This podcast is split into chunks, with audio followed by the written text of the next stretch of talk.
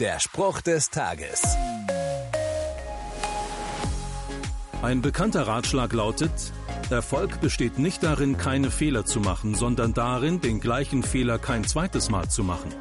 Stimmt, oder? Aber in manchen Bereichen ist das gar nicht so einfach. Dann triggert ein Kommentar und ich fahre wütend auf, anstatt ruhig zu bleiben. Oder ich entscheide mich gegen die Wahrheit und für die Notlüge. Wenn du auch das Gefühl hast, dass du immer wieder die gleichen Fehler machst, dann sind das hier gute Nachrichten. Denn Jesus hat gesagt, ich bin für die Sünder gekommen und nicht für die, die meinen, sie seien schon gut genug. Wer eine ehrliche Bestandsaufnahme macht und feststellt, ich stecke fest und komme nicht weiter, der kann mit Gottes Unterstützung rechnen. Er steht helfend zur Seite, wenn du ihn bittest.